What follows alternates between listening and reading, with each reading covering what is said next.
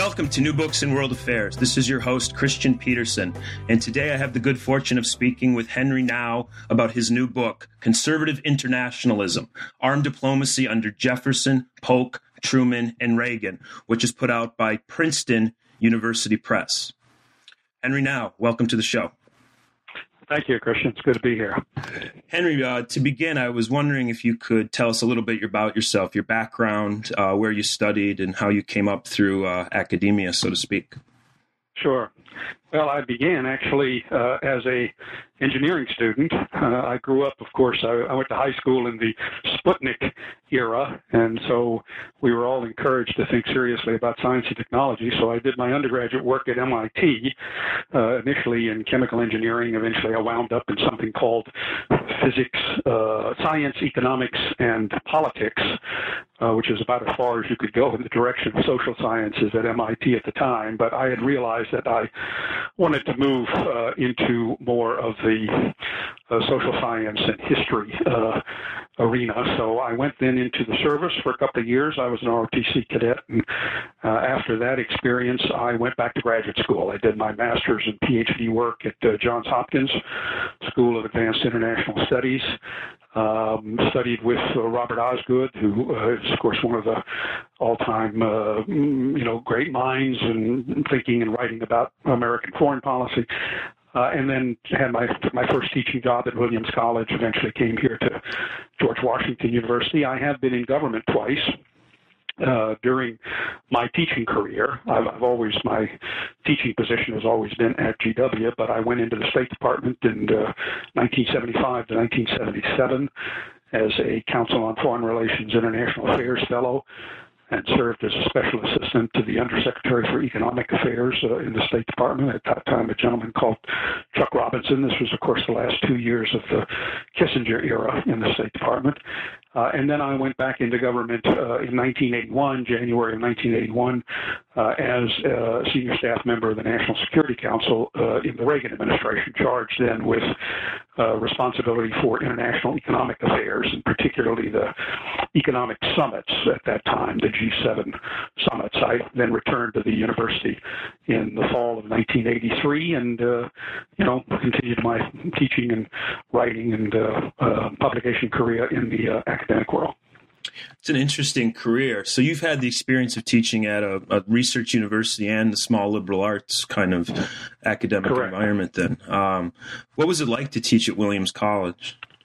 This, uh, it was a terrific uh, teaching experience. That is uh, a wonderful group of uh, very smart, uh, often not altogether, not always, but often highly motivated um, and uh, so it was uh, a real joy to teach. Now, these are my early years of teaching, so it consumed a lot of my energy and and, and thinking at the time. Uh, but I really enjoyed that. I, I must say I was a little less enamored with the uh, environment at Williams and with the faculty. It was a sure. highly, uh, very liberal school, and uh, I was looking, and it was a little bit isolated, uh, uh, being up there in the northwestern corner of uh, Massachusetts. Uh, so my wife and I, you know, were ready to move to a more urbanized uh, area where uh, I could also indulge my interest in in policy, since I was always Sure. interested in the policy scene. And how much did you at all? Did you run into Richard Pipes when you worked uh, for the Reagan Yes, no, I did. I, I, I knew Richard. Uh, not, you know, I, I didn't work with him intensely because he was uh, working on the Soviet uh, side of things, and uh, of course, I was working on sort of the free market world economy side of things. But we did cross paths uh, from time to time on uh, questions of economic sanctions uh, against the Soviet Union, which were significant in the uh, first Reagan term, especially the uh, restraints that we imposed on the export of oil and gas equipment and technology, trying to um, at least not assist the development of the Soviet gas pipeline that they were um, uh, uh, putting into place to sell gas to uh, Western Europe.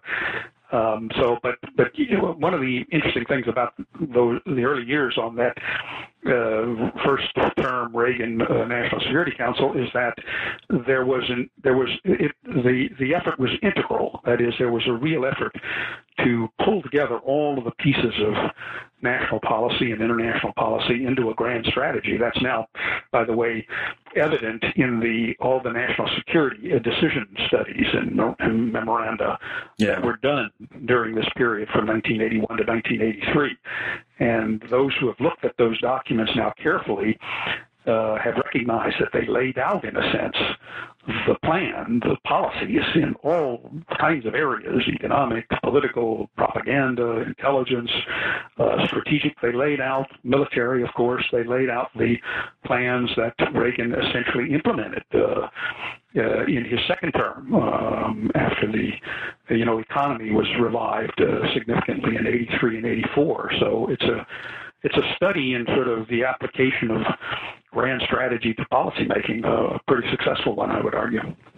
Yeah, that's that's that's interesting. Um, I, I, mean, I, I met Richard Pipes uh, at a conference that he came when I was at Ohio University getting my PhD, and almost before he said anything to me. I someone asked him about Soviet revisionist historians, and he out of the blue just got up and said, "Soviet revisionist historians, I invite their scorn." And I'm like, "Whoa, this who who, who is this?" I mean, I, I knew who he was yeah. obviously from the scholarship, but yeah. to see you know he's an older man just get up, seem like animated by the you know the debates about Soviet intentions, enormous energy, intellectual uh, firepower. Obviously, um, he had a story to tell. He had an opinion to, uh, you know, uh, express. And um, you know, I, I don't. I, I think you, you have to look uh, work. I always say to friends, just uh, criticize what he said or what he, you know, what his ideas were, and uh, and sort of try to separate out the ad hominem, uh, you know, uh, uh, comments, which are all too frequent, unfortunately. Yeah. Especially sometimes when they're, you, you know, when it when it's directed at conservatives. I mean, I, I think of some people like Norm, Noam Chomsky, who's who's just as opinionated, but on the left. Mm-hmm. Uh, and, and but but the charge is seldom made against him that that that somehow or other he's he's uh, the epitome know, of uh, evil off the reservation. Yeah. yes. So I think that's a, that's a good segue to go into your your new book, uh, Conservative Internationalism. Uh, mm-hmm. How did you come to write this work? Well, I, um, as I say in the uh, acknowledgments of the book, I, it's kind of it's been rumbling around in my head from almost the beginning of my, uh, you know, uh, introduction into the field of international studies. Uh, when I came to Washington in the mid '60s as a uh, graduate student, um, I was just struck by the fact that I always came across the word liberal and liberal internationalism. I never came across the word conservative. Um, I did, I did, of course, find realists in the city, sometimes a few nationalists uh, and often they were thought of as conservatives, um, but there was no conservative internationalism, someone who genuinely believes in trying to improve the world, that we can move beyond stability, the status quo, anarchy, and we can we can make the world a better place, largely through uh, the expansion of prosperity and the spread of democracy. Um, there wasn't a uh, tradition of thinking and of writing in that in that vein. So, you know, for 30, 40 years, I worked on other problems. I started working on technological issues in U.S. foreign policy, drawing on my engineering or my science background. Then I worked on economics uh, and U.S. foreign policy, and then finally, after the Cold War, sort of uh, began to work on grand strategy and and American foreign policy. So after I finished a book in uh, 2002 uh, in which I wrestled with my realist training uh, and tried to inject a, the whole notion of ideas, identity, uh, into a realist framework, that book was called At, At Home Abroad, Identity and Power in American Foreign Policy. Uh, you know, I, I, I was ready to kind of do the study that would uh, try to define a conservative internationalist tradition in the field of foreign policy. And in, in, the book, I have a, a, very simple matrix on page 27 in which I uh, illustrate these traditions in terms of their relative emphasis on the uh, uh, on the goals of foreign policy, namely security versus spreading democracy, and their relative emphasis on the means of foreign policy, force versus diplomacy. And that matrix shows very quickly that three standard traditions nationalism, realism, liberal internationalism, they pop right out and they have a defined, a well-defined body of literature, and, you know, even institutes in Washington and elsewhere that represent that point of view. But then there's that fourth quadrant, uh, which is conservative internationalism, which is almost empty almost empty except for you know something uh, called neoconservatism uh, that came along in the last three or four decades. And as I say in the book, well, the neoconservatives were kind of looking for this alternative. They were refugees from the liberal internationalist tradition, like, for example, Jeane Kirkpatrick, and they were also refugees from the realist position, like Condi Rice. They were looking for something that would combine more integrally force and the desire to improve the international system by increasing the number of democratic regimes. But they, they don't they didn't define that tradition. That tradition has been left undefined, and I would, I'm hoping that my book will, in some measure, begin a process of defining that tradition and nurturing that tradition and understanding that tradition because it's clearly, uh, as that matrix shows, an important element of the debate about American foreign policy and should not be excluded in future debates. Yeah, your analysis raises a number of thought provoking questions and uh, related to the idea of conservative internationalism. Um, for our listeners, I think it would make sense to, and you don't have to go into all the details. You you have a you know uh, a, a, number of good charts and uh, matrices uh, or matrices to show uh, the reader some of the ideas that you develop. But on its most basic level, what is conservative internationalism? Well, it is a, a it's, an approach to the to thinking about and to implementing American foreign policy that combines an interest in improving the world through an increase in the number of democratic regimes on the assumption that democracies live in peace with one another. And so, on the strength of the democratic peace argument, combines that goal with a determination to arm your diplomacy, recognizing that you're going to get pushback from the despotic or non democratic countries in the world. And they, of course, by nature, use force to maintain themselves in power at home and are more likely to be willing to use force in relationships with foreign countries. So if you're going to negotiate with these countries, if you're going to deal with these countries effectively and have the goal of trying to expand incrementally and gradually, but nevertheless to expand the borders of freedom in the world, uh, you're going to have to cope with countries that use force. And so you must therefore have a diplomacy that recognizes the value of uh, the use of force in negotiations, not for the purpose of disrupting negotiations, but for the purpose of actually making negotiations uh, succeed. Uh, and so that um, uh, idea, that idea of conservative, meaning that you've got to back up your diplomacy with force, and internationalism, which means that you are interested in trying to eventually move beyond anarchy and the status quo and simply living and coexisting with despotic countries uh, indefinitely, uh, that constitutes uh, the core of conservative internationalism. And it differs uh, very specifically from the other three major traditions, um, from liberal internationalism, in the sense that liberal internationalists do not want to arm their diplomacy until the very end of negotiations. That is, only if the negotiations fail. So liberal internationalists are less focused on backing up their diplomacy with force unless the diplomacy at the end fails. Realists and nationalists, of course, do not want to pursue uh, armed diplomacy or the balance of power for any other purpose than defense and security of a specific country. They do not think you can do much to change the character of the international system uh, by increasing the number of democratic countries, and they doubt that democracy is potentially applicable in many countries in the world. So they're more content to live indefinitely in a world in which you balance power, divide up spheres of influence um, with other great powers, often non democratic powers.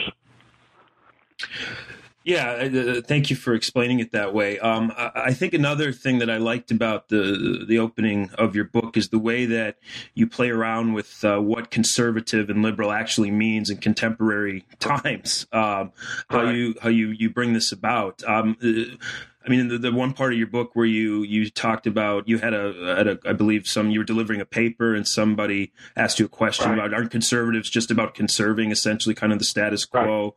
Right. Um, I mean, how do you? I mean, just for our listeners, how would you d- right. uh, differentiate uh, between conservative and liberal?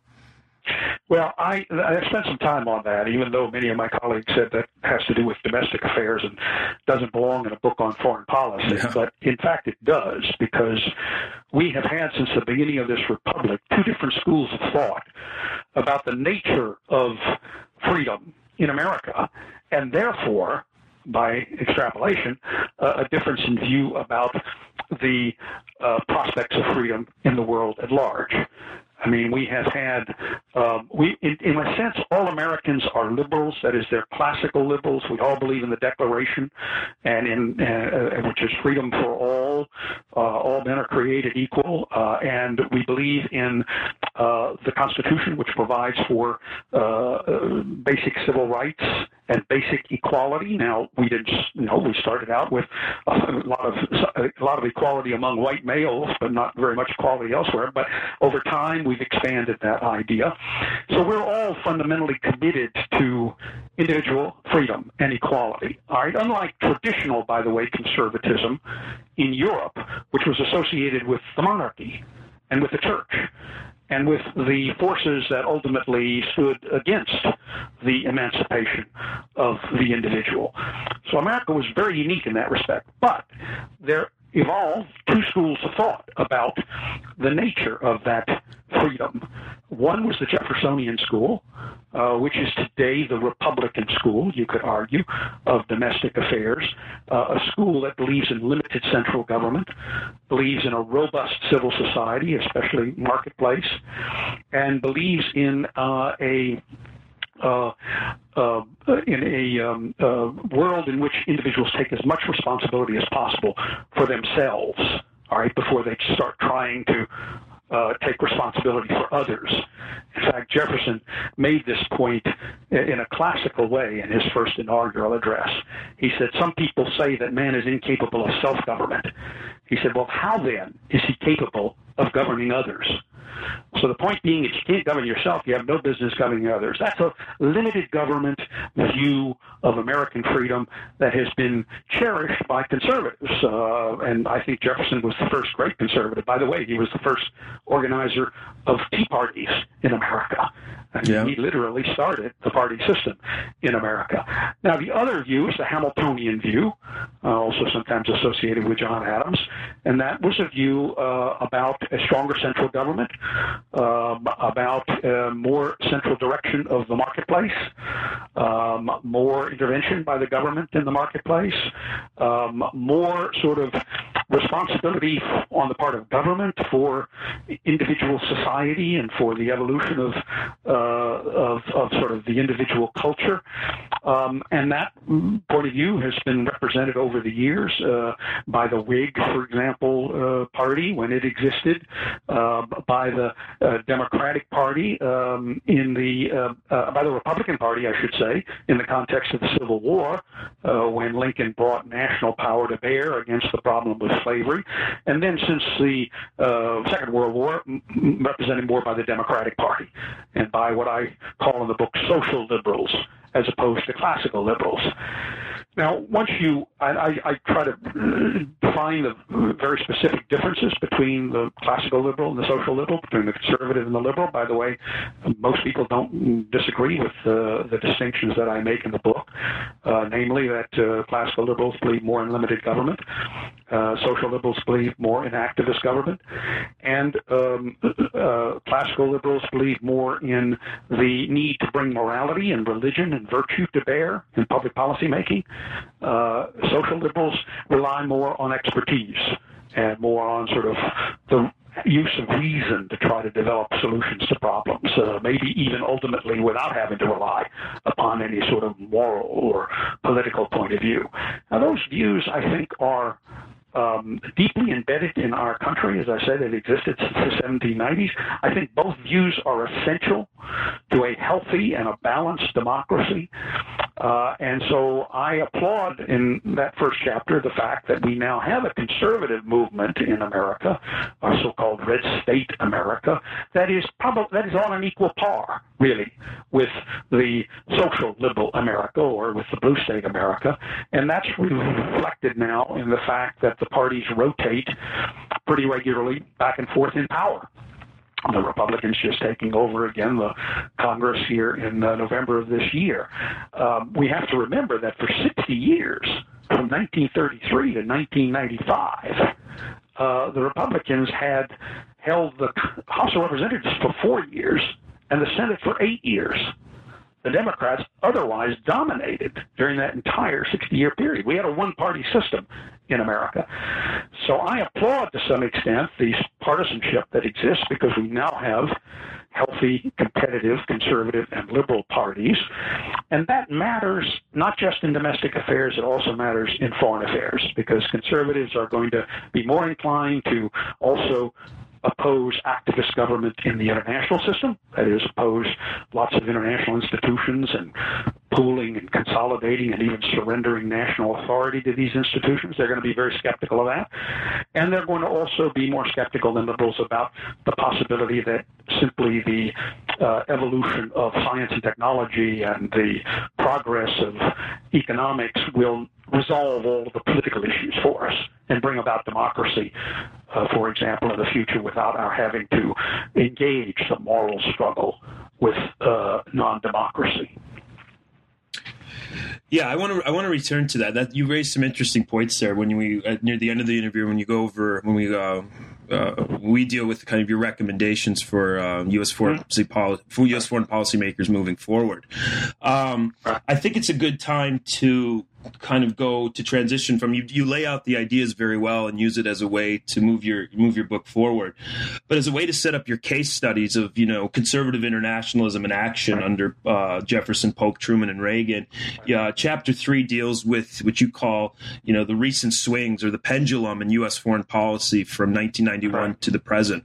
I was wondering if you could uh, briefly summarize uh, what's gone on in, as far as foreign policy making in this country since 1991 uh, Uh, particularly, I'm interested in what you, your evaluation of George W. Bush. Right. Well, in chapter two, I try to lay out clearly the four traditions. And then what I start to show in chapter three is how the absence of the fourth tradition that I'm trying to establish, namely as conservative internationalists, how the absence of that tradition has led to cycling in American foreign policy between the liberal internationalists on the one hand and then the nationalists and the realists on the other hand.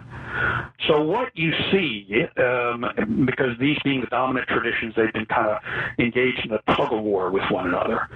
And what you see in the president's um, following now, the end of the Cold War, is you see a swing back and forth, all right, between these alternatives. And the reason the cycle occurs is because liberal internationalism encourages us to be engaged in spreading democracy, but it misleads us into thinking that we're not going to have to apply any significant resources in order to achieve that, especially military resources. So we go into the world as, for example, Bill Clinton did, all right, uh, after the end of the Cold War, with this idea of democratic enlargement and economic engagement. We're going to spread democracy and we're going to spread prosperity. And you notice that in that slogan, which was, of course, Clinton's foreign policy, there's no mention of military all right, defense or protection. Uh, the idea is it's going to be easy. History is on our side. We're going to bring all these countries, uh, you know, around to democracy and to prosperity, and the world is going to live in peace thereafter. Well, I mean, uh, we were justified in having confidence in democracy and and and the capitalist economic system after its the significant victory of those elements uh, in the Cold War, but we were misled into thinking that there wasn't going to be some pushback at some point from the uh, continuing non-democratic forces. And of course, eventually we got that. We got that in terms of all the ethnic conflicts that broke out in Yugoslavia and then in the Balkans. We got that eventually in the pushback that came from a more authoritarian Russia and China. Uh, and so um, pretty quickly, Clinton had to swing back from liberal internationalism uh, to a more sort of realistic approach all right, where he turned to NATO to try to help resolve the Bosnian conflict. He then, of course, conducted an actual war of bombing in the case of Kosovo under NATO auspices. He, of course, launched the first enlargement of NATO. He came back to mm, the military side of policy um, by uh, virtue of events that pushed him in that direction. When George W. Bush came, into power. Uh, and some of this cycling, by the way, is caused by the politics. Obviously, a Republican president comes along, you've got to disagree with the foreign policy of the previous Democratic president. So George W. Bush came along and really reacted against sort of the liberal internationalism of Bill Clinton uh, by opposing what he called his Mother Teresa foreign policy, his desire to intervene in problems all over the world and uh, send diplomatic missions and efforts to try to resolve those issues, Haiti and other places. Um, and he argued that we should have a more humble foreign policy. We should, in other words, be more limited in our thinking about what we can achieve in the world. He was actually advocating a, if not realist, maybe even nationalist orientation. That is, we should simply defend ourselves, take care of ourselves in this hemisphere. Other countries will take care of themselves. Our military forces should not be used for nation building, he said, in the context of the campaign uh, in 2000, uh, and we should concentrate on you know doing things here at home. He was going to be the compassionate conservative who had a domestic agenda. He is what I call in the book a reform conservative. That is, uh, conservatives who believe more than any other group of conservatives that you can achieve some things by central government intervention. Now, 9/11 changed all that. He actually reacted to 9/11, I argue, in exactly the way you would expect a nationalist to react. Think of Andrew Jackson, yeah. the preeminent nationalist. I mean, George Bush reacted exactly the way Andrew Jackson would have reacted. He said, "Bring them on." By golly, you tread on me, and we'll take you on, and we'll crush you. I was making the and same so point we, in class today about Jackson. I'm sorry, I was talking about him and used like yeah. the same language. Go ahead, because I'm sorry. Yeah, no, indeed. So, so I mean, he does. He goes out and he crushes them. And remember, mission accomplished. Now, maybe he, like a good nationalist, assumes that the problem's done. We can come home. Well, of course, the problem wasn't done. It was only half done. We had succeeded in the military side, but now we had to succeed on the diplomatic side. I mean, and if you want to be critical of George W. Bush, I think then uh, there are too many people who are too critical of George W. Bush, but you could criticize him on the follow-up that is in Iraq and Afghanistan. It wasn't the need to go into those countries to deal with the threat. We certainly know there was a threat in the case of Afghanistan uh, because they attacked us on 9/11, or terrorists who were trained in Afghanistan attacked us.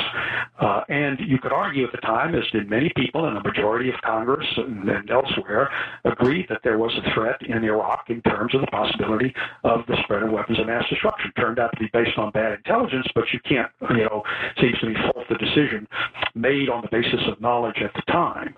So you can, uh, uh, I think, still argue that George W. Bush was correct in both of those interventions, but I think where he uh, can be criticized is in terms of the follow-up. He was not as he didn't react as quickly as his father did in 1991 to shifting from the use of force to the use of diplomacy. I mean, he didn't launch a Middle East peace initiative until until 2007, four years after the invasion. By that time, we had kind of, uh, you know, we had kind of squandered our military leverage. His father used the military leverage gained by the first Persian Gulf War to immediately convene a Madrid conference that eventually produced indirectly the Oslo Accords. Uh, the most uh, significant uh, progress we've made uh, since World War II on the Arab-Israeli dispute. Now, the Oslo Accords didn't hold, but at the time, that was a big step forward. So Bush didn't make that shift uh, quickly enough. Now, one consequence was that, of course, Obama comes along, and he says, in effect, that now, you know, Bush's problem was he thought he could solve every problem at the barrel of a gun, with the barrel of a gun. Um, I'm going to do diplomacy and show you that I can raise the standing of America in the world and I can improve all of these problems around the world simply by focusing on diplomacy. Well, you know, Obama, of course, has now gradually realized, or he's in the process still, I think, of gradually realizing that what do you do when your partners don't negotiate? What do you do when your partners fight back with military force? Like the Russians have done in Crimea and Ukraine, or like Iran is doing in Syria and Lebanon. Um, you know, are you just going to uh, uh, uh, give up and, and, and, and, and let them have their way, or are you going to have to push back? So Obama is now very late in his term, much like Clinton, is beginning to realize, you know, I've got to use some force here. He's now essentially restarted the war in Iraq and possibly started a new war in Syria. This is the man, by the way, who came into office determined by diplomacy alone not only to avoid wars, but to end wars. Uh, and so he swung the pendulum it seems to me way too far over to the diplomacy side. Um, it's now swinging back, uh, you know, slowly, but uh, in the next uh, four or five years, possibly, especially if we continue to have some setbacks, uh, as for example in the case of the spread of the Islamic State now in Syria and Iraq. I mean, they are now setting up training camps in that part of the Middle East to train terrorists uh, to potentially attack us in Europe. Exactly what the Taliban government did in Afghanistan in the years leading up to 2001 and to 9/11. So does this mean that we are potentially vulnerable to another attack? It, it may well. And as that reality, I think, it reemerges, then we'll see another swing back, another swing back towards uh, a recognition that um, you sometimes have to rely on force in order to back up your diplomacy, or else you're going to be uh, simply um, defeated uh, by your uh, adversaries.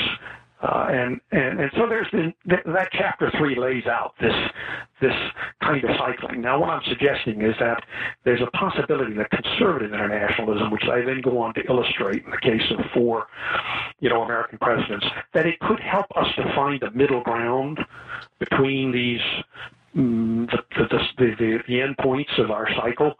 That is, we might be able to find conservative internationalism defines a way to stay in the world, all right, with, with still with the objective of trying to transform the world, but now disciplining that objective very carefully, all right, by setting priorities and by uh, uh, showing a willingness to compromise.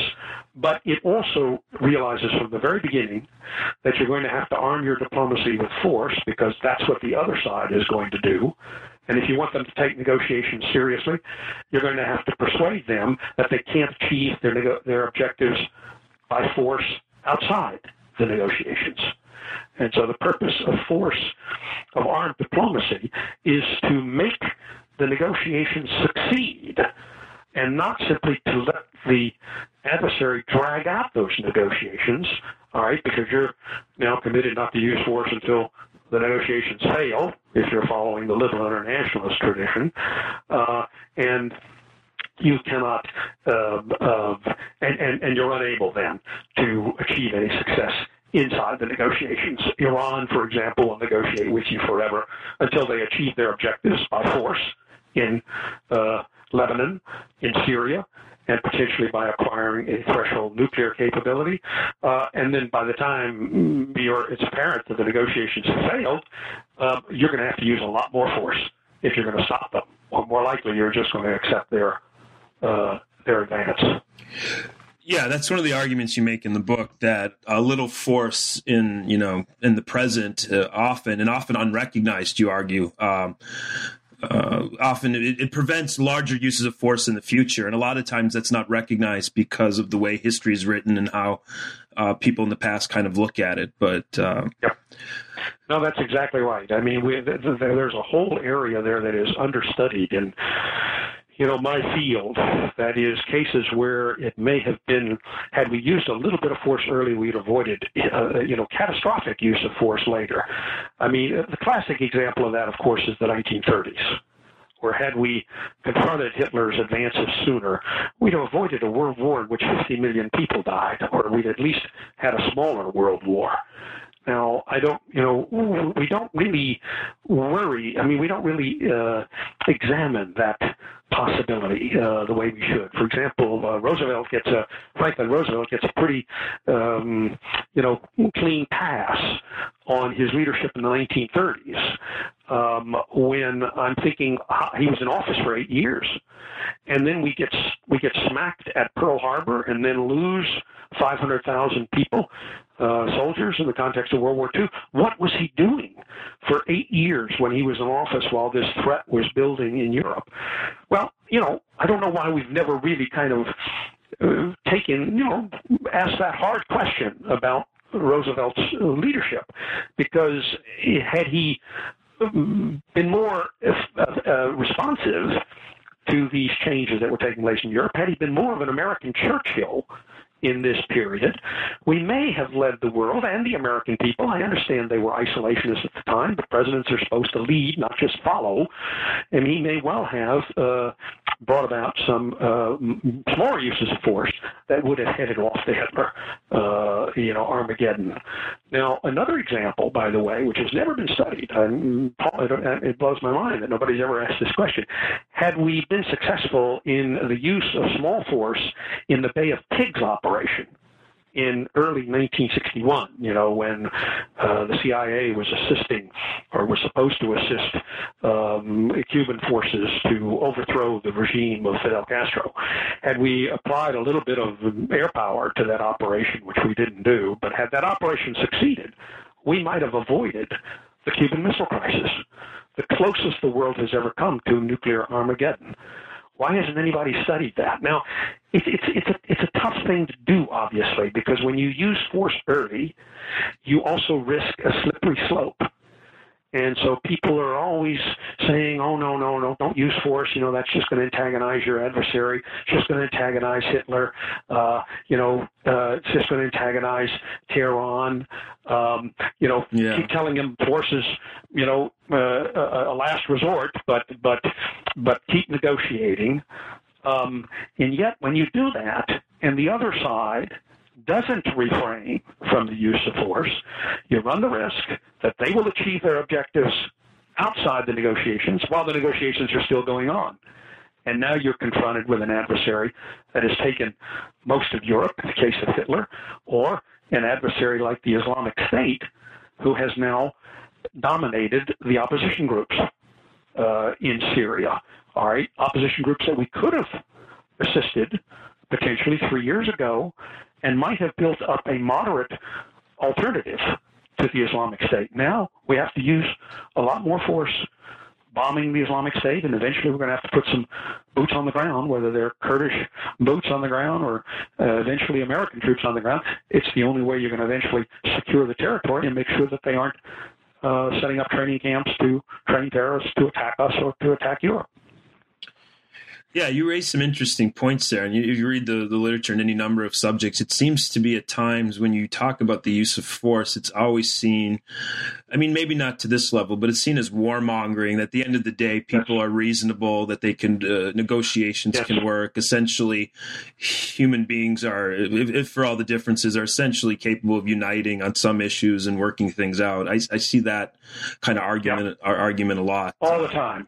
Yeah, and it seems perfectly reasonable, and it's hard to refute.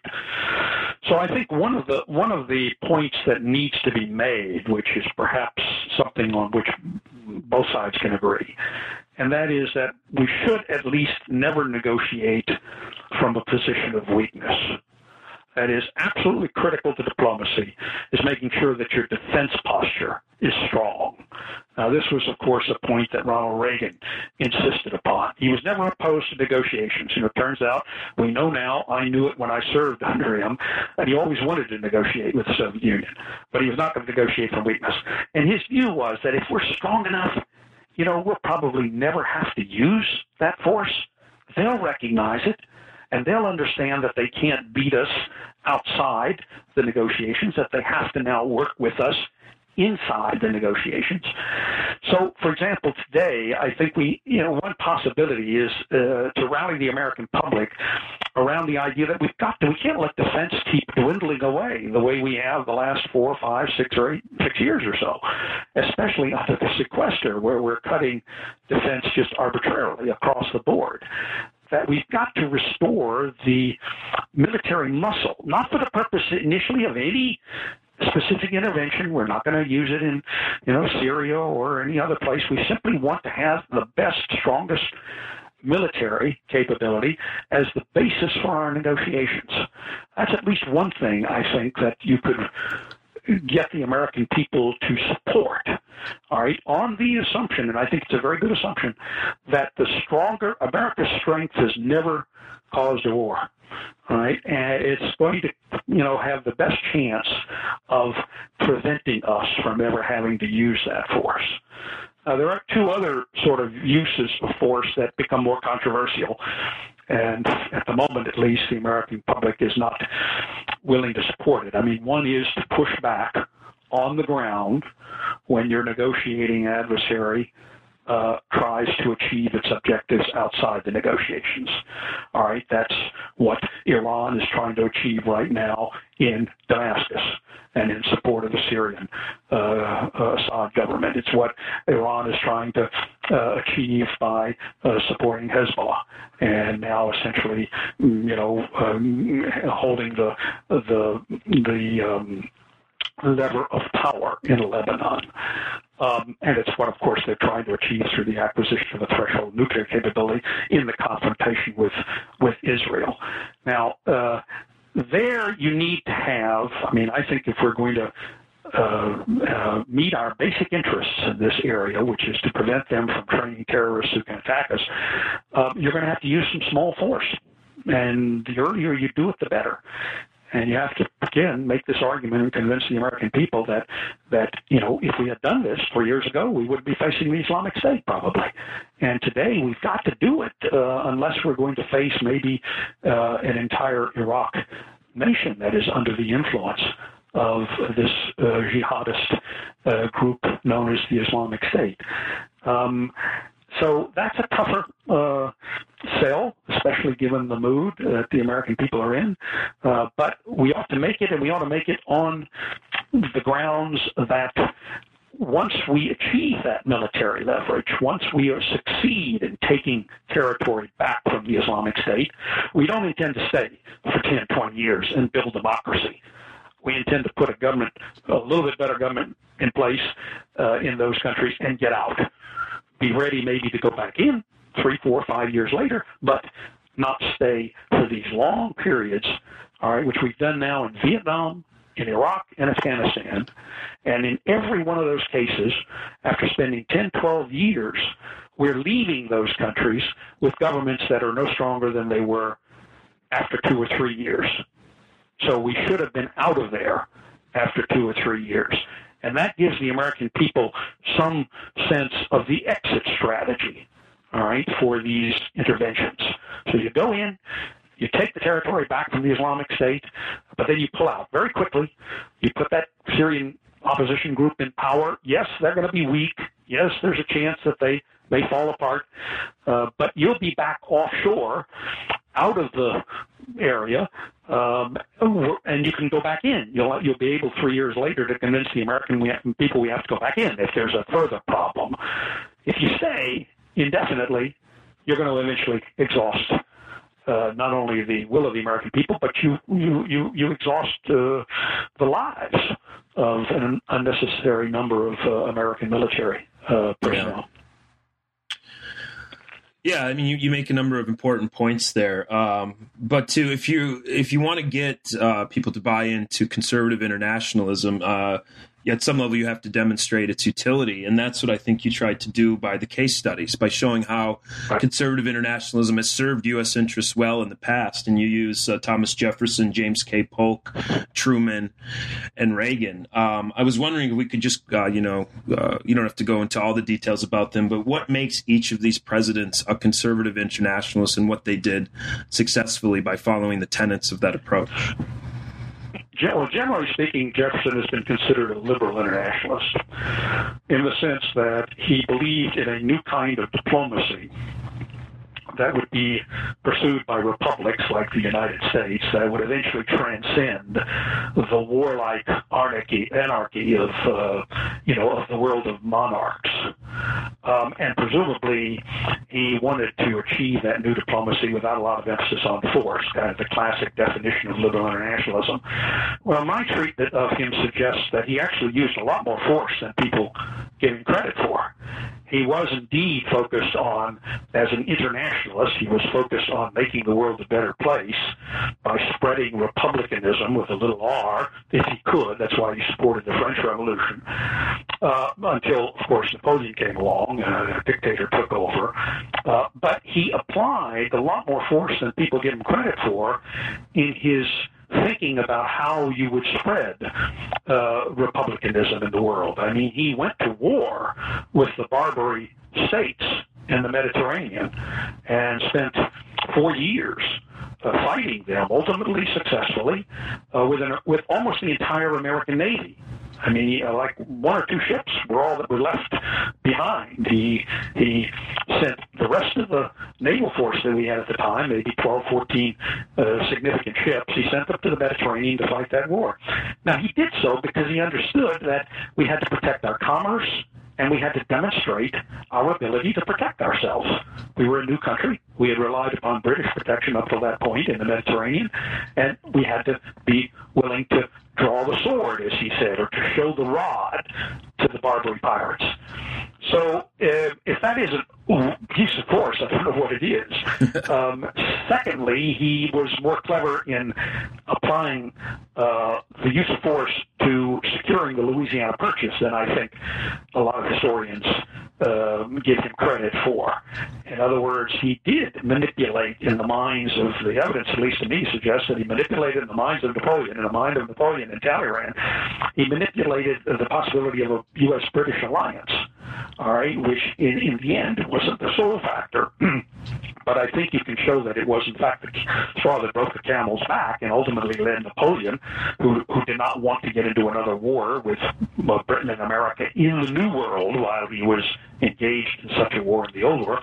It was the straw that broke the camel's back and caused Napoleon to decide to sell not just New Orleans and, and, and Western Florida, which is all that Jefferson asked for initially, but to sell the entire Louisiana Purchase. He also, by the way, made uh, Napoleon aware of the fact that American settlers were steadily moving towards New Orleans, and that time was on our side, not on the side of the French, you know, administration in New Orleans. So he was, I think, much more subtle in his use of force than people uh, believe, and therefore I think qualifies as a conservative internationalist. I mean, very quickly, uh, Polk is one of the most underrated presidents, I think, in the history of the country. Uh, an extraordinarily ambitious man who was, out, was, who, in a sense, was an accidental president, but came into office, had four major objectives: two domestic, two international. He accomplished them all in four years, and the two big international ones was to secure the Oregon Territory and to secure the Southwest Territories and finish the expansion of the country to the Pacific. And the thing about his diplomacy is that he never made a diplomatic initiative without backing it up with a military threat, and he never took a military initiative without backing it up with a diplomatic off ramp for his adversary. He does this repeatedly in the context of the war with Mexico. Uh, you know, there's a lot of controversy about that war, and some people will never forgive him uh, for you mm-hmm. know having uh, for being involved in that war. But a careful, I think, um, look at his policy shows how he was ready. He he had very limited objectives to begin with uh, in terms of the territory he wanted, and then he was very careful, always in trying to match his military leverage with a diplomatic solution. And when he finally got that diplomatic solution, he compromised. We controlled all of Mexico in February of 1848. And there were a lot of people in Congress who argued that he should keep it and we should train the, the that we should build a nation, the democratic nation in Mexico. He was smart enough to know, look, I got the original territory I wanted. Uh, you know, if I stay here uh, uh, uh, for a long period of time in Mexico, I'm going to bleed to death. I better take this agreement and get out of here. He, in six months, he had the last American forces out of Mexico, and of course, the agreement, uh, history, history shown, was a magnificent, you know, sort of accomplishment. Uh, uh, so, so uh, that is his sort of um, qualifications, I think, as a conservative internationalist. Truman and Reagan, they were the bookends of the Cold War. Truman was really responsible for laying out the policy of containment, which said, in effect, look, uh, we are confronting a, a, a nation here that uh, is not only communist but atheist. That was very important to Truman, by the way. He was very conservative in terms of his, you know, kind of perspective on the world, which was infused by religious thinking. That wasn't true for FDR. So Truman was more quickly sort of, uh, he more quickly came to the view that, you know, it's going to be tough to deal with these guys uh, through negotiations unless we are, um, unless we rearm, unless we are just as strong as they are. Well, by 1947-48, of course, we had completely disarmed. We had demobilized, but the Soviets had not. And when, of course, then Berlin occurred, when the Berlin blockade occurred, that was the moment when Truman said, you know what, we're going to have to rebuild our defenses before we can negotiate successfully uh, with the Soviet Union. And that was the beginning of the Cold War, but the beginning of an effort to try to establish a more balanced um, uh, you know, balanced relationship of arms. By the way, 20 years for that balance to emerge.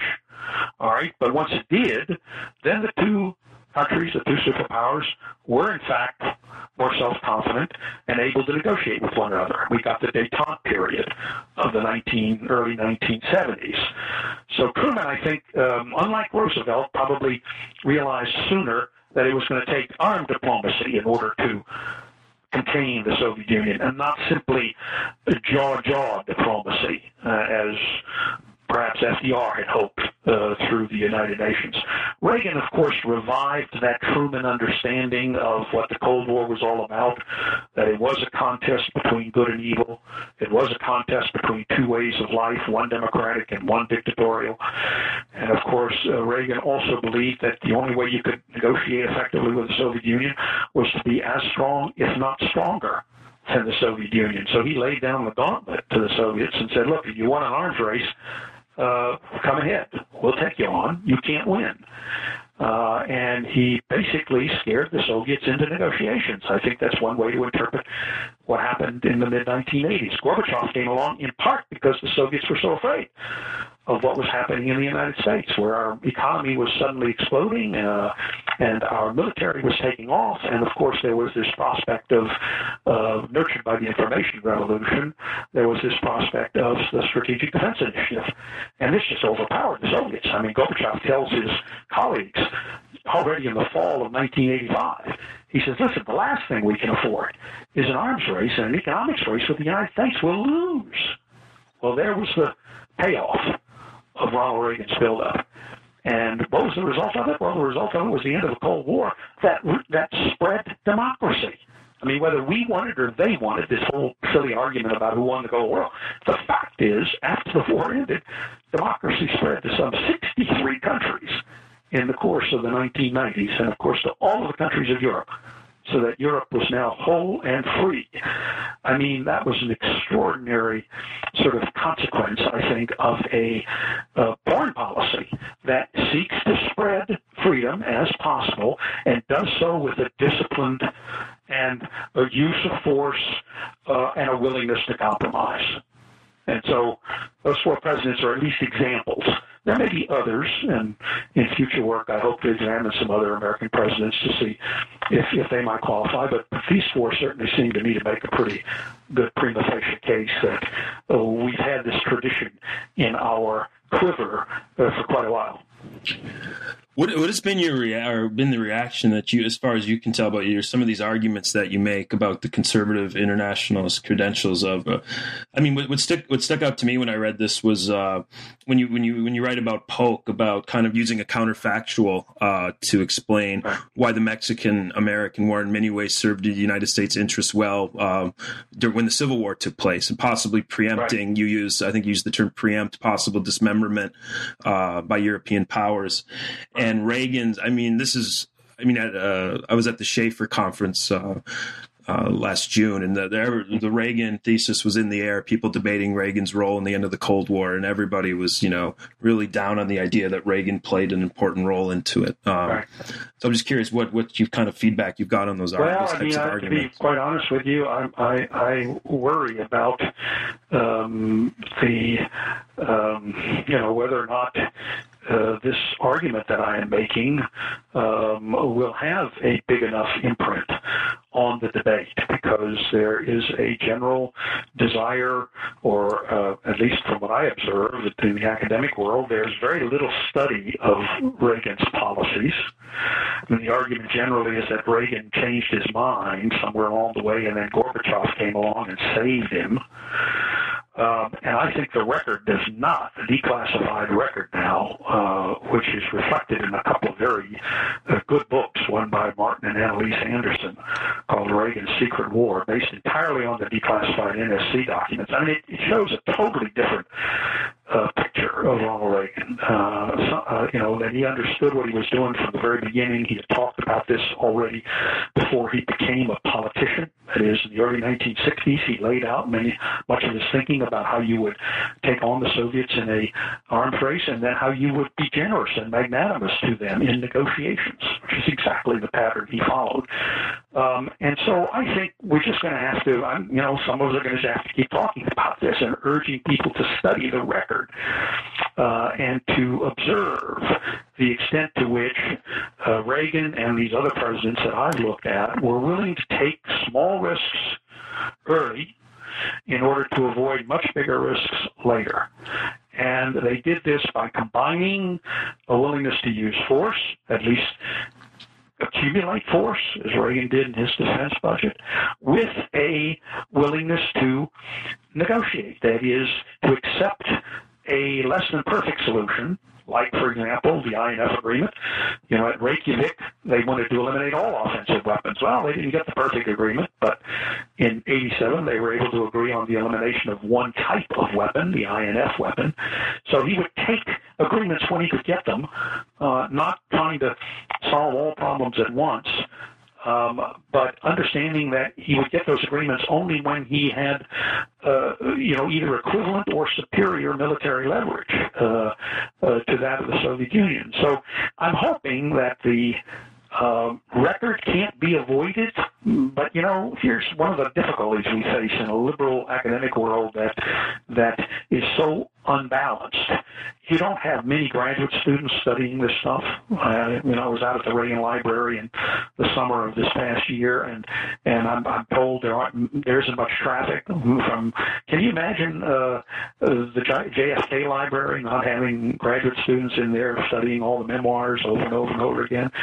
So this is a result of the fact that there aren't a lot of conservative faculty who urge their students to explore some of these topics. But my hope is that you in, in the long run, you can't avoid the record. Uh, although I, I, you know, I'm, I'm aware of the fact that, that one way to avoid the record is is is just that way. That is, you avoid it. You don't examine it.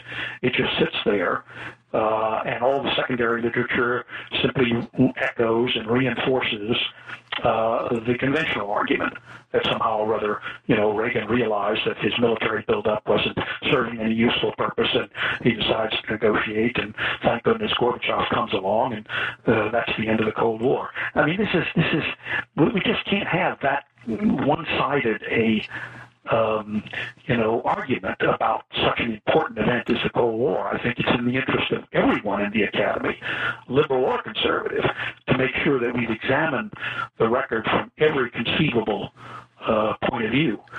Uh, and so that's what I'm advocating. That's what I hope the book can uh, contribute to. Uh, and uh, you know, in the end, I do believe in the public. In the, I believe in the university. I like Thomas Jefferson. I believe in education. I believe that people can be, uh, you know, influenced by the facts, and they can be uh, best served by a debate that includes all points of view. Uh, and um, we need that sort of debate about the uh, reasons for the beginning and end of the Cold War, and we need that kind of a debate about the nature of the world uh, that we face today. Sure. Well, I mean, if it's any consolation to you, uh, uh, I think uh, December 13th, I'm leaving for a two week trip to California where I'm going to the Hoover Institution and uh, to making a brief stop at the Reagan Library. And hopefully, if uh, this is going to sound terrible, but hopefully I'm around. My sister's uh, gonna have supposed to have a baby on December 12th. Uh, so hopefully I'll be wow. I'll be around to see all of that baby in archives uh, on my two week trip to California. Well, that's wonderful. No, and by, when you're there, uh, be sure you ask too about you know there's a Hoover Fellowship program that I was able to benefit from, and um, they are obviously interested in people who want to study Reagan, and a lot of the materials are at Hoover. The, the rest of them are down at Simi Valley. Uh, and so Hoover's one of those institutions that does want to balance this, sure. you know, the examination of this record uh, over, over, the next uh, decades. Yeah, I, de- I, definitely will. I mean, I, have already started to look into that, but uh, I mean, I've taken a lot of your time here today, and I, I appreciate it. But uh, in conclusion, I wanted to pick your brain about uh, how the the insights you uh, you take from your study of conservative internationalism. I mean, we've gone over you went over uh, some of it at the beginning of the interview about the threats the United States faces today. Um, in your last chapter, especially, you talk about the problems that the U.S. faces in the future in terms of its allies and jihadism and rogue states and authoritarian governments. What I mean, what what lessons uh, do you think the United States should really pay attention to in the in the coming year? Right. Well, as I say uh, in the book, and as in fact um, conservative internationalism sort of lays out, you start with a pretty realistic assessment of the threat you face. And I think one thing we should realize is that we do not face a threat at this moment in the world that's equi- that is equivalent to what the Soviet to the threat that the Soviet Union was. All right, we live in a much better world, even with all of its problems, than the world in which we were face to face with the Soviets for 40 years and could have blown up the world at any point in time, as we almost did in 1962. So that's very important. You know, conservatives sometimes um, want to maybe overstate the threat just like liberals sometimes want to understate the threat. I think we need to be very realistic. All right, that threat is that we face to date is primarily the most immediate threat we face is the threat of terrorists trained to attack this country. So that means that when terrorists control territory, when terrorist states or terrorist groups like the Islamic State control territory, where they can set up training camps to train terrorists strike us, that's a very serious direct threat. So I would argue that that's the immediate threat we have to deal with. It's fundamentally the threat that we face in both Iraq and Syria, and we have to be have to take it seriously. Now, um, it, it, taken by itself, that's not a. I don't think the Islamic State is anything. To compare it and, and, and, its desire for a caliphate to the Soviet Union is just, I think, uh, hyperbolic. Uh, so we should take it seriously for for the real threat it is, that is in terms of individual terrorists who might wind up over here and blow up another building or two or even a city, uh, and, um, uh, and and address that threat. Now, secondly, though, we need to be aware of the possibility that those terrorists can, either by accident or by design, acquire uh, weapons of mass destruction. This is, of course, the problem we face in Iraq, and it's the problem we face today in Iran and in North Korea. So that problem, namely rogue states and the spread of nuclear weapons and the possibility, even though, you know, this was discredited by the bad intelligence in the case of Iraq, but the possibility that those weapons of mass destruction might fall in the hands of terrorists, that has to be considered. That, that magnifies the threat, all right? And in that case, the focus is on Iran. Uh, what worries me at the moment, of course, is that Iran looks like it's going to become a nuclear power, and it looks like we're not going to do anything about it maybe Israel will at some point, although I think even Israel has maybe passed the moment when they could have done something about it militarily. Now, I'm not advocating war against Iran. I'm just saying that we, we face a serious problem. If Iran ultimately acquires a threshold nuclear capability, changes the whole dynamics of the relationship with Israel, and changes the whole prospects in that part of the world, and magnifies the possibility that terrorism uh, could, you know, at some point uh, gain access to some of this technology. Now, the same thing is true in Asia Uh, it's less of an immediate problem, but clearly North Korea, we know, has been a proliferator of nuclear technology in the past. Uh, and to the extent that it has spread that technology to Pakistan and other places, uh, it's a real threat, uh, especially uh, the prospect of that technology falling into the hands of terrorists. So that threat uh, states, if it doesn't become connected to the terrorist threat, it's more manageable. If it does become connected to the terrorist threat, it is uh, magnified. And finally, there's a third level of threat, and that is the uh, major authoritarian powers of Russia and China. To the extent that they decide, either separately or collaboratively, to exploit the destabilizing effects of these rogue states all right, Iran in the case of Russia, North Korea in the case of China, and decide that somehow or other they want to take advantage of the terrorist threat to undermine the liberal Western order and to push back against the liberal Western order. At some point, we could face a threat uh, from those major authoritarian powers that would be the equivalent of the former Soviet Union. Now, China is the country we need to really watch in this regard because it is uh, growing very rapidly. It's, it's, made that decision to grow as an industrial power. Uh, Russia, I worry less about because despite the fact it's a big country and it has nuclear technology, it's still essentially an oil uh, state, that is a state that's heavily dependent upon resources, has not made some of the basic decisions that China has made to industrialize. Uh, but that's a looming possibility that those authoritarian countries, and when you see the world in terms of conservative internationalism, you're always thinking about regime types. Um, it's that combination that could really uh, recreate a kind of Cold War threat. So what do we do? Well, you know, I think it's pretty obvious what we try to do now to deal with that. We've got to be serious about the threats to freedom on the borders of Russia and China. That's why the Ukraine problem is very important. That's why, of course, the future of the Korean Peninsula is a very important problem.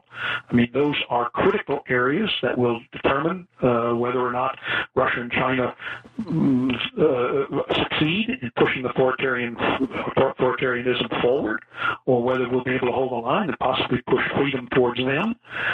Um, and we've got um, to um, taking, we've got to have a policy uh, that towards the Middle East, towards Iran, towards the Islamic State, ultimately towards Israel, uh, that addresses the uh, the immediate threat, and that also works in some ma- manner to, to stabilize that region. I think in the Middle East, by the way, we're, we're, we should be worried less about freedom, that is, because there's only one free country in the Middle East, and that's uh, Israel. Um, so we don't think of Iraq and Syria and those countries the same way we might have uh, think of Ukraine, which is potentially a free state, or Turkey, or certainly South Korea, uh, but that we think of them uh, largely as states that have to be stabilized. Uh, and we do that uh, uh, through some of the measures that I've already suggested, plus uh, trying to bring local countries into the equation more than we have in the past. And there I give the Obama administration some credit. That is, they've been very concerned about getting the Saudis, for example, and the UAE to step up and assist the bombing effort in the case of the um, campaign against the Islamic State. That's very important. Just as Obama was, I think, effective in getting the British and the French uh, and the Italians to step up in dealing with the intervention in Libya, although I think the intervention in Libya was not an, an essential intervention, mm, uh, whereas because no, no terrorists were being trained in Libya to, to attack us, they are now being trained in Syria to attack us. So Syria is a much more important problem. Um, and so you know, we shouldn't think too hard about about spreading democracy in the Middle East. Uh, we should be thinking more in terms of stabilizing uh, various uh, situations, putting somewhat better governments into place. We clearly have to negotiate eventually some alternative government to Assad, um, and um, being in a position to both get in and out quickly in that region right, and not to commit forces to stay for 10, 12 years uh, at the costs that we've incurred in the case of Iraq. And keep our eye on the ball where it matters most. uh, namely on these major borders of freedom between free Europe and Russia on the one hand, and free Asia and China on the other hand.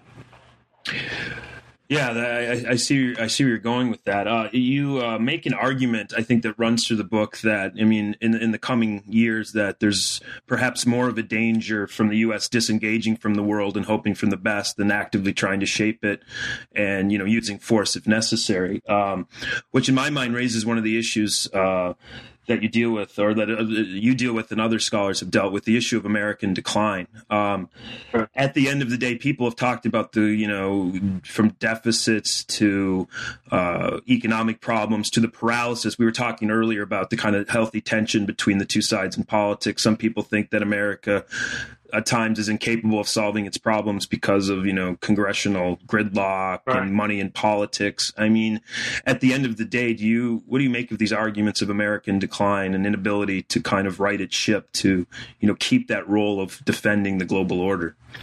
Well, it's a very important point and, and, and is really uh, the question for the next uh, generation. Uh, I wrote a book in, by the way, in 1990, uh, published by Oxford University Press called The Myth of America's Decline. Uh, that was before, by the way, the end of the Cold War, and it was a response to Paul Kennedy's book, in which he had written, you know, the rise and fall of the great powers, and he had predicted the fall, of course, of the decline of the United States. Um, I predicted the decline of the Soviet Union. Well, I, I think I fared a little better than he did, at least over the last over the last generation.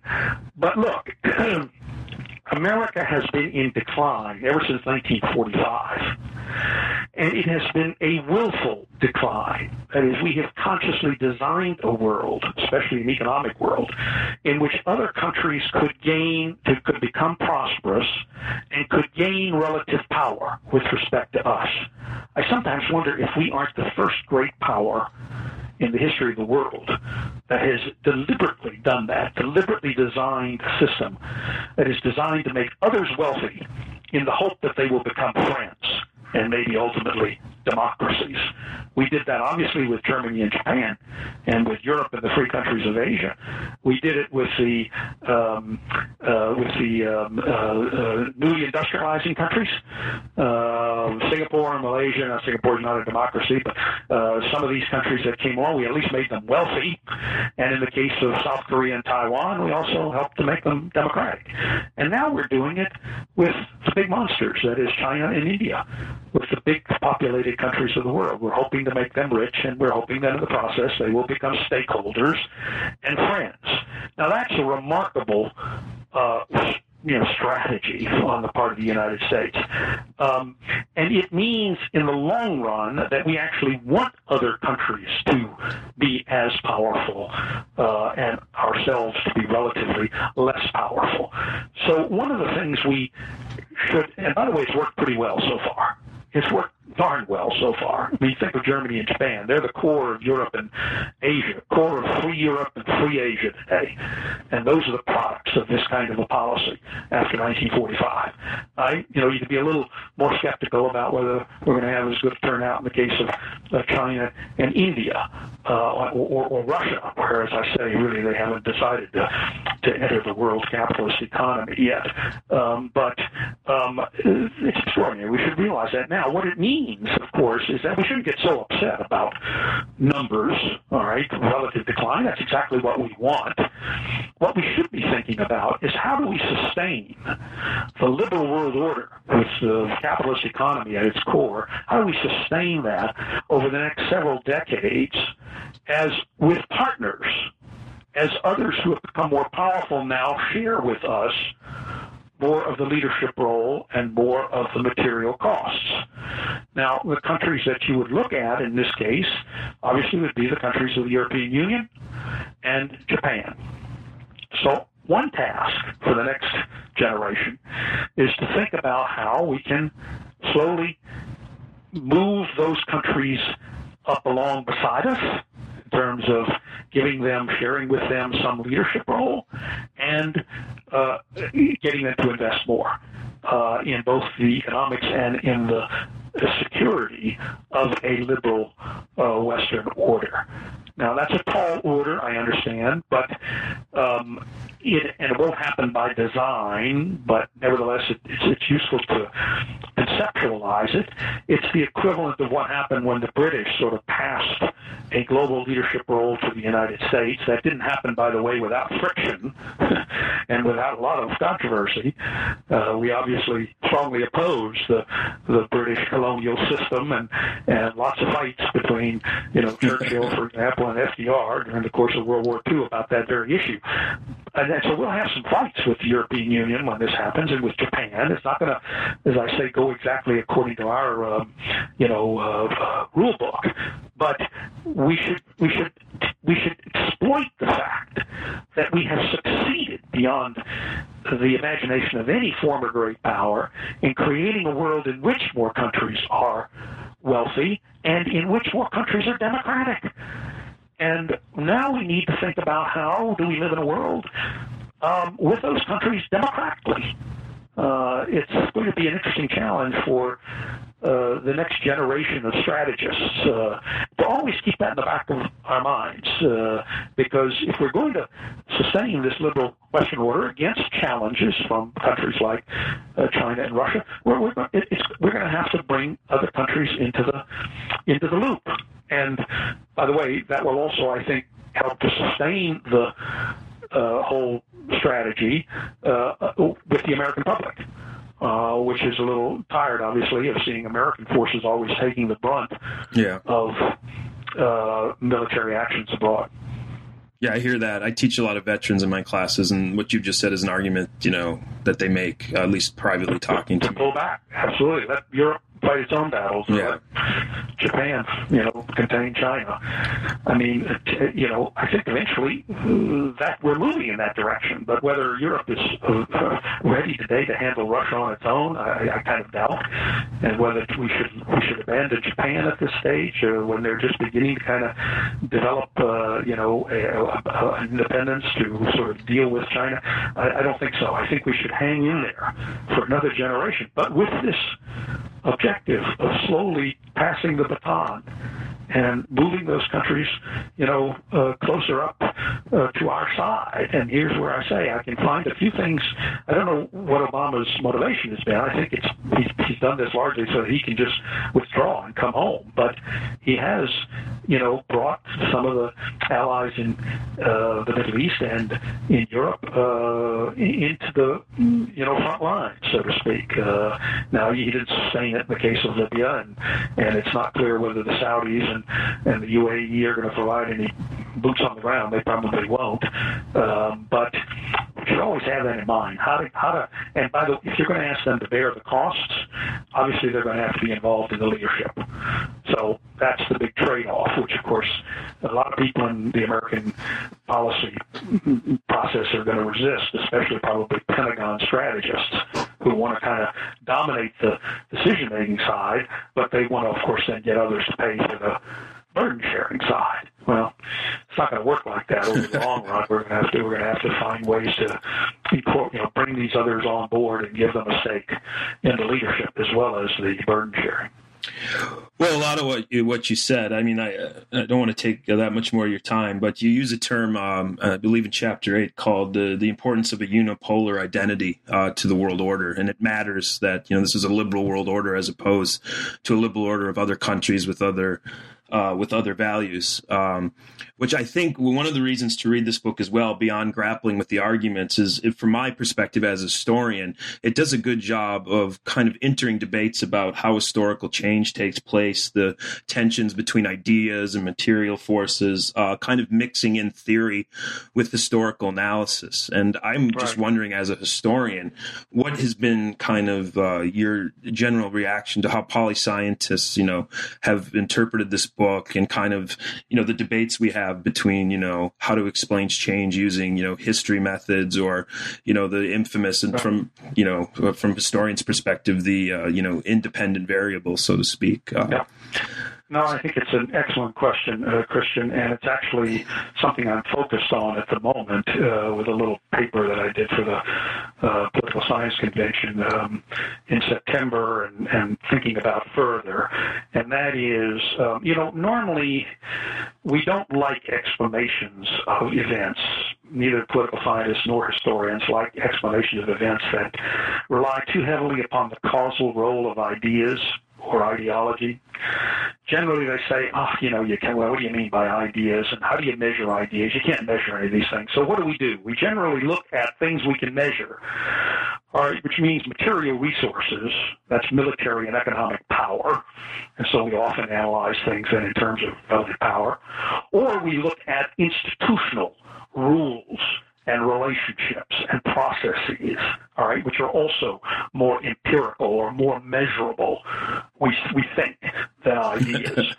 so most of the time we come up with explanations, and that's true now about the explanations of the end of the Cold War.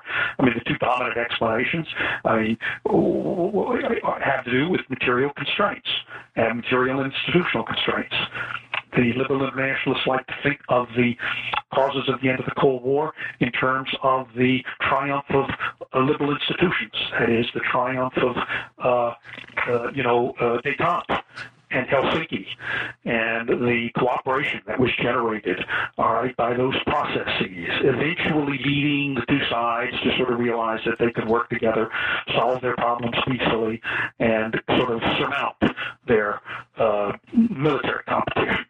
All right, um, um, and that's a favorite, favorite argument, by the way, obviously, the, in, in our profession at the moment. Uh, but there's a second argument that has that says, in effect, that look, I mean, what went on here was a material competition, um, and it just so happened that the West used its economic and military resources more effectively. That is, it it was more efficient.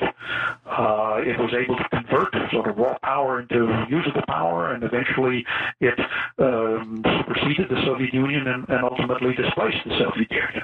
Now that's a pretty um, hard-nosed you know, kind of realist uh, uh, uh, explanation, and it's popular among, you know, some historians and some political scientists. But there's hardly any, you know, body who explains the Cold War the origins and the end of the Cold War in terms of sort of the ideological competition that was going on. It wasn't so much the material competition, because you have to ask the question, what motivated the material competition? Why was it that the West was so much more efficient economically and militarily? Well, it may have had something to do with democracy. It may have had something to do with the way in which they inspired their their their publics uh, to you know uh, to defend first of all to express and then to defend their freedom, ultimately to um, produce material and economic wealth in defense of that freedom, and maybe ultimately in the spread of that freedom. Um, we, we know that the Soviet Union was, had lost its morale totally by the end of the 1980s, uh, so it couldn't inspire its people to do anything. So maybe ideas ultimately uh, drove the material competition and interpreted what was going on in the institutional relationships, that is, in the negotiations. So I'm focused on trying uh, to look at uh, our uh, political science literature to see what work has been done on trying to operationalize ideological factors, ideas, as causes of events that occur in the world. And maybe not as immediate causes, but as causes over time. And so I, I titled this piece that I did for the American Political Science Association convention, Ideas Create Constraints. Right, because we normally start with constraints, but we never ask the question, where those constraints come from? Who created those constraints? I mean, when the Soviet Union, when that Politburo met in the fall of 1985, and Gorbachev said, "Hey, uh, we can't uh, compete with the Soviet Union, with the United States because we'll lose." What was he looking at? He was looking at new constraints that Reagan's ideas had created. Had he been talking to them in 1979, I don't think he would have said that because the world seemed to be going in the Soviets' direction in 1979. But suddenly, Reagan came along, created, had a different set of ideas, created a set of policies, put into place new constraints, and now the Soviet, now those constraints uh, did in fact uh, constrain uh, Soviet options. So there isn't a lot of work on this. I mean, a couple of colleagues like John Owen at the University of Virginia, uh, Mark Haas at the Duquesne University, um, Dan Philpott at uh, Notre Dame University. A few people are working on this, trying to, uh, you know, figure out empirical ways, and they have done so uh, of, of operationalizing ideological factors and showing how they occur before changes take place in either material power or institutional factors. And so, in this way, trying to strengthen this strand of thinking, I, I I wouldn't argue that it's the only way to think about uh, the causality of events uh, in history or in international politics, but it's one way. And oddly enough, we are all liberals in the academic world who believe in critical thinking and who believe in the importance of ideas, and that's why we dedicate our lives to education. And yet we don't study. We don't have a framework for studying how ideas actually move events. We say, oh my gosh, when somebody has ideas that are inconsistent with contemporary events, we say, oh, that person's ideological. Well, that person is kind of off the off the charts. He's off the map. That's what they said about Reagan in 1981. No, pay attention to what those ideas are, to what extent they, these leaders are successful in implementing those ideas.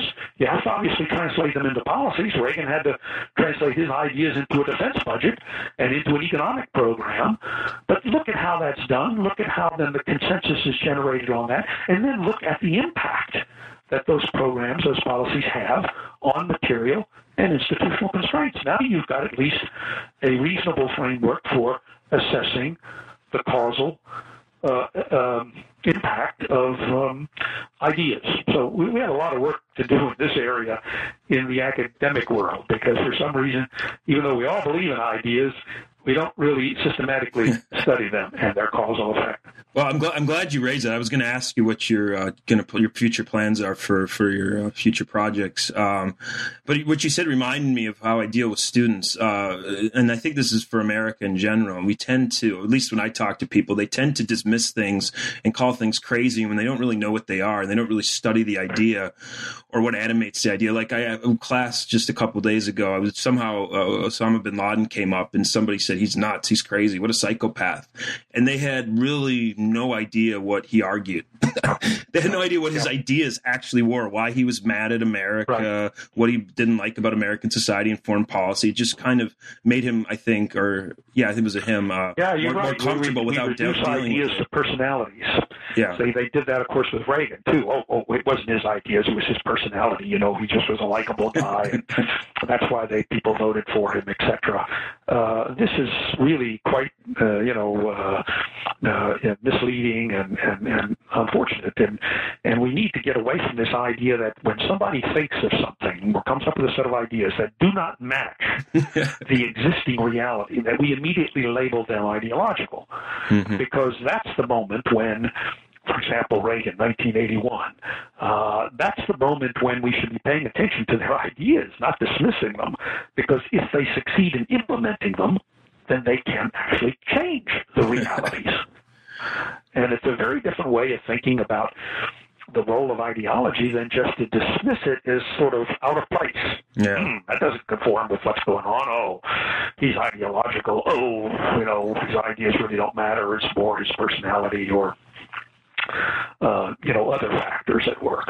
Yeah, when I taught high school for a year, uh, one of my colleagues could not talk about Reagan. The first thing he said over and over again was Reagan, amical dunce.